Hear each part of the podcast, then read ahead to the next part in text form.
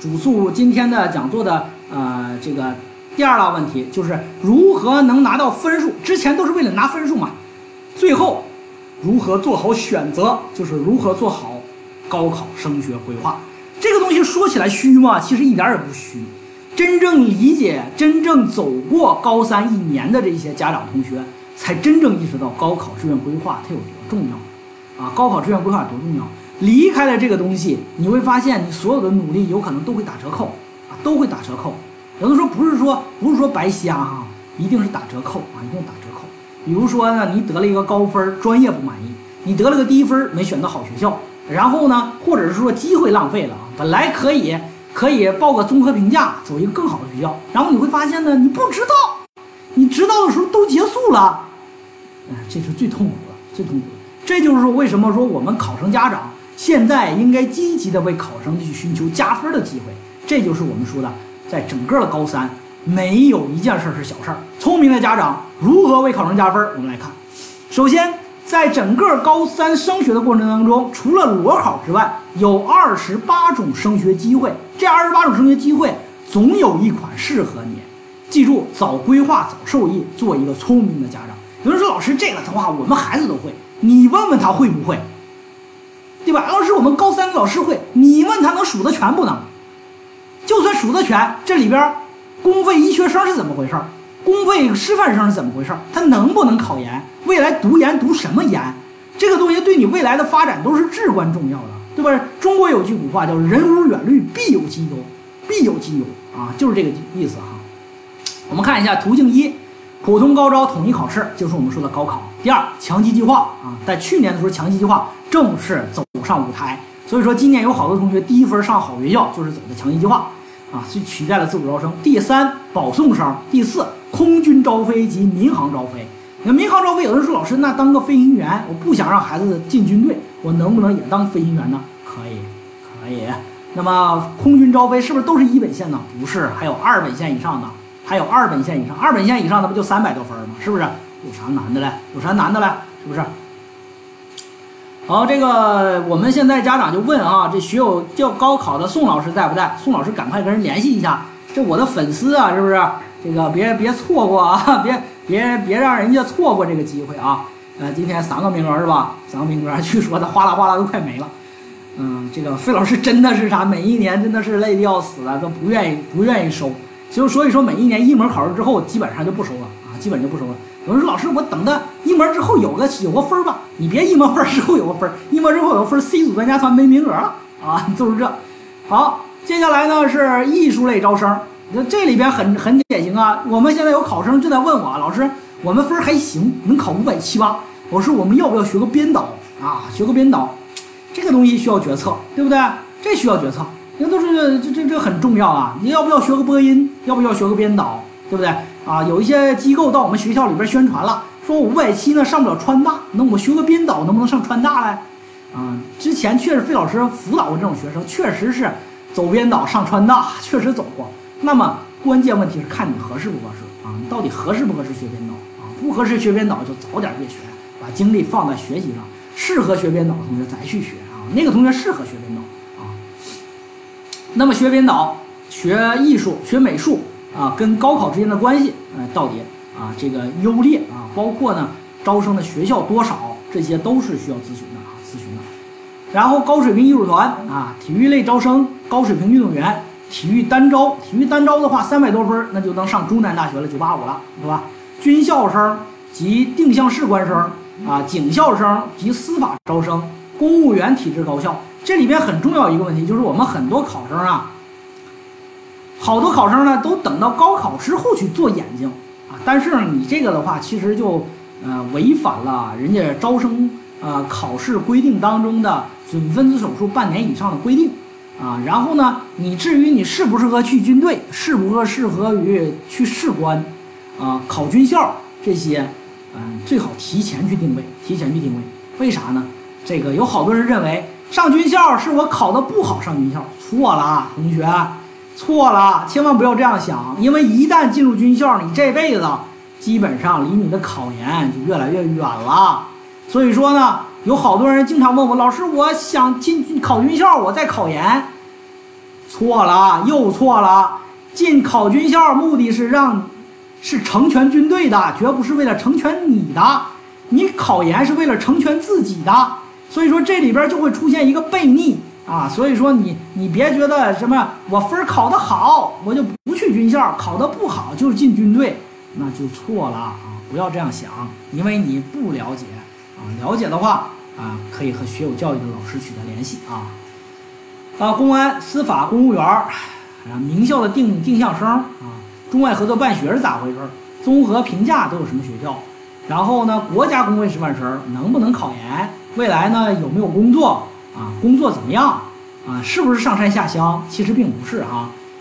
十七，河南省工位是万生啊，什么样人合适河南省工位是万生啊？能不能直接当老师？啊，少数民族班儿、民族预科班儿都降多少分录取？都有哪些学校可以作为你的目标？啊，然后呢，这个空乘空少咋回事儿？公费医学生学的是不是临床？啊，然后呢，港澳招生今年捡大漏是吧？五百七十多分去的香港理工大学，真是捡个大漏啊！是，这是没有的机会。高职单招啊，农村学生地方专项，贫困地区的国家专项啊，各个高校专项的学校啊，高校专项对吧？郑大呢比郑大低二十分都能进。中外合作办学单招，对不对啊？像这个上海理工大学的单招不通过高考，直接自己招生，这个国家承认不承认？实际上是承认的。有哪些学校？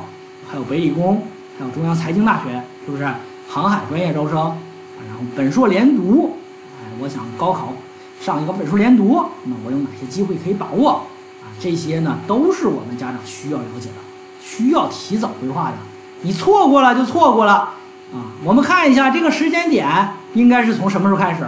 费老师呢给大家理了一理时间点哈，从今年的九月份到明年的七月份，这过接下来的这个十一个月的时间里边，我们需要做的事儿其实还挺多的哈。九月份招飞艺术、体育、户口问题、军警；十月份招飞招飞面试啊，九月份招飞体检、招飞报名，十月份招飞招飞面试。然后呢，志愿填报里边升学机会的定位，我到底是不是学艺术？我到底是不是综合评价？我到底怎么样？十一月份港澳开始申请了，对不对？香港大学、香港理工、香港中文啊，香港这个香港科技是吧？等等这些学校啊，港大是吧？志愿填报的专业定位该测评了，自己未来适合学什么专业？适合学什么？少数民族的资格认定啊，你是不是少数民族？这个该到哪儿去认定啊？十二月份艺术类省统考。高水平考核啊，然后呢，体育类单招报名，然后普通高校的报名你需要注意什么？错过了就麻烦了啊！这个郑州市一模测试，一月份一模成绩公布了，这个时候是我们家长最焦虑的时候。综合评价的申请，对不对？北京理工莫斯科啊，北理莫斯科，然后呢，这个上海纽大、上海科技大学、南方科技大学这些啊，艺术类校考。啊，然后呢，志愿填报院校目标的一模预案啊，我们这个分数这个位次在全省未来能上什么学校？给孩子一个目标。三大专项计划资格的认定。二月份港澳申请艺术生文化课志愿填报升学要素提取啊，老师，我们到底未来想学什么？我们自己呢，在哪些方面是不是需要做研究？是不是需要干这个？是不是需要干那个？哪个我们没干好的？啊，学费我们能收呃花出多少？我们身体条件啊，哪一块专业不能学的，这些都是在二月份都要提前预定确定了。三月份二模考试强基计划开始申请了，艺术类校考高职单招报志愿，高职单招考试。四月份二模高成绩公布了，公布排名了，志愿填报该设置二模方案了，该设最后三个月冲刺。艺术合格证发布，中外合作办学单招考试，高职单招录取。五月份郑州市三模考试，三模成绩公布。六月份考前心理疏导，高考发分前需要多方的确认升学意向。什么叫多方？之前我很难跟孩子见面，这个时候我需要孩子家长还有我一起来探讨孩子的未来升学他的专业的方向、他的意向以及之前确定的专业定位，现在是否有调整等等这些。只有这样才能深入的帮孩子选一个合适的，选一个不后悔的。选一个自己未来愿意去学的、满意的学校。发分之后，二十五号之后，六月二十五号之后，我们需要给你做二十个批次的规划。也就是说什么呢？二十个批次的，首先提前批吧，提前批的各种批次吧，各种机会吧，你是不是要要要定？第二呢，这个国家专项有没有？高校专项有没有？本科一批有没有？地方专项有没有？定向要不要去？预科班要不要报？民族班要不要报？啊，二本要不要报？二本报了，二本的定向，二本的预科，然后呢，这个相应来讲的中外合作办学要不要报？本硕连读要不要报？然后呢，等等一些，二十多个批次，真的是一个规划老师在那个时候服务一个学生。为什么说难？难就是难在我们给孩子一定是一个批次一个批次规划好，上一个批次一定是比下一个批次更好的，就是始终往上冲好机会。上一个批次没录上没关系，我们下一个批次还有学校可以接得住我们，下一个批次还有学校可以接得住我们。所以说我经常给大家说，学有教育的志愿填报贵是有原因的，给你做的工作真的是，你发了分之后，六月二十五号到二十八号，我先刷一遍你的提前批，给你报一个更合适的。在报你提前批之前，我还得确定你的强一计划批要不要去复试。然后呢，我首先要确定你一本走什么学校，之后再回头考虑你提前批应该冲哪个。所以说呢，别你提前批的学校比一本的学校还次，那你这样来讲就失败了，因为你走的学校还不如一本的学校，你这样来讲就亏了。所以说，为什么说我们这一层一层给大家去做？今年有一个孩子，今年这个分数不够一本线，不够一本线，最后呢，这个提前批给他，当时他他觉得老师我提前批不用报了，我直接报二本吧。但是呢，这个这个这个当时这个这个我说了，我说提前批还可以报，提前批呢，因为有一些学校是二本批次线以上招生了，这个同学都没有想到他能够录到了集美大学，所以说这个同学和家长非常感激啊，非常感激，非常感激。他说老师这学校集美大学往年是五百八的学校啊，我这才合到去年才四百八，我怎么上的？我说就是因为多元批次录取给我们留下了机会。所以说，学有教育的目的就是要给你展示多批次、多层次的录取，而绝不是说，哎，你上来咔就怼一个，哎，那这太容易了，收你几千块钱，我们都觉得亏得慌，我们觉得亏得慌。所以说，这叫二十个批次的全规划啊，全规划。接下来，多元升学机会的搭配以及推荐以及选择啊，然后呢，七月份录跟踪录取，还有十五处补录征集的机会。今天就是一本补录征集。啊，有的同学老师正常报我没报哈，我没报一本，突然发现一本有好多学校掉下来了，那我现在还能不能报？你可以报，你可以报，档案没提走就可以报。所以说这个同学今年给他给给他报的啊，报了几个二幺幺，又报了一个呃保底的学校，这样的话给他做了一个这样的一个征集啊，这样来讲的话，我们同学和家长就非常的什么呢？有有有有踏实，对吧？身边总有这么一个很好的参谋，帮助他在升学过程当中啊做好规划，这就行了。啊，这就行了。遇到事儿有人帮，这就是人生的一大幸事，对不对？啊，然后呢，呃，到七月二十五号录取结束，然后呢，大学第一课啊，因为我们在三十号的时候还要教会大家啊，在大学该怎么去学啊，我们要把同学们送上马，再扶上一程，啊，做好大学的规划。呃，我们很多考生家长说了，老师，我想学，我想帮我们孩子自己做规划。我说可以啊。但是你要注意了，在整个升学规划当中啊，一定要围绕着个人特质和需求，做好大学、专业和地理位置的选择。那么我们家长、学生、同学要想学的话，要从哪些东西学呢？请记住这个工作清单，这是费老师给你的工作清单。首先，第一点，你要学好政策和规则。河南省的政策规则，这是你很重要的。比如说填录政策。它需要做多少个批次，报多少个学校，每个学校报多少个专业，提前批要不要？提前批得有多少种多少种机会啊？不同机会要求你具备什么条件啊？二十八种升学机会都有哪些？专业知识、录取流程到底是先录提前批还是先录强基计划批？到底是哪个在前，哪个在后？这些是不是你该学的？第二，大学，大学的学习首先要学习平行志愿和顺序志愿的不同投档要求。因为提前批采用的是顺序志愿投档要求，啊，普通一本、二本正常批次采用的是六志愿、九志愿的平行志愿投档，他们的投档模式又不太一样，是否服从条件，这些都是我们很关键的问题。同位分的筛选、选定学校范围，未来考研升学哪些学校是有保研的，哪些学校是保研率是多少？啊，不同学校的专业特点又是什么？行业特色有哪些？滑档和退档的七大风险怎么样就会导致滑档退档？这些是不是你该学的？是不是？接下来专业和职业各个院校的专业录取规则、专业的分类，现在有浙经法教文史理工农公管一一十二大门学科门类，啊，一共有九十三个大类，一共五百零六个专业。那这些专业之间有什么差别？知识产权和法学它是不是一样的？知识产权未来能不能考法硕？那么法硕分为法硕，法硕到底是是学硕好还是专硕好？专硕和学硕之间未来干什么啊？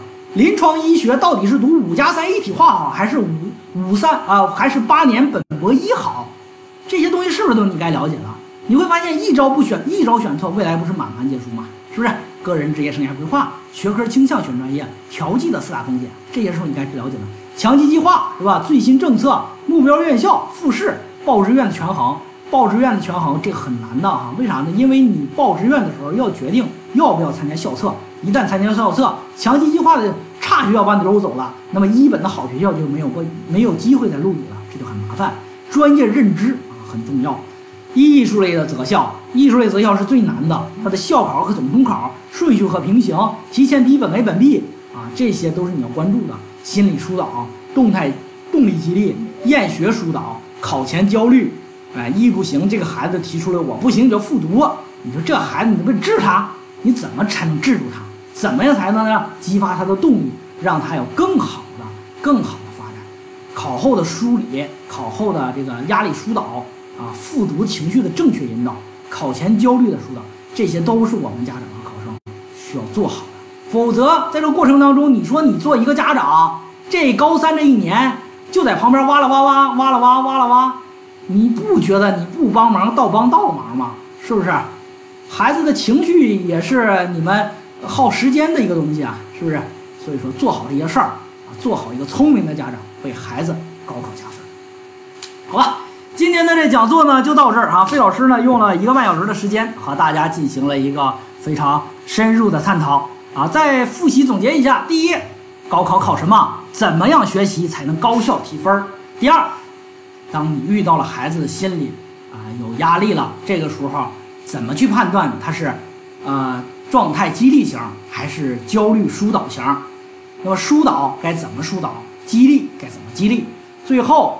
怎么样才能做一个聪明的家长？从现在开始为我们的考生进行高考加油，这才叫高考加油，让他得到了一个分数。我们别让他打折扣，而让他进行百分之一百、百分之一百五、百分之二百，甚至百分之一千的增值。啊，这个才是我们家长该干的事儿，好不好？费老师呢，今天呢在这里边非常感谢大家的陪伴，非常感谢大家一直关注学友教育。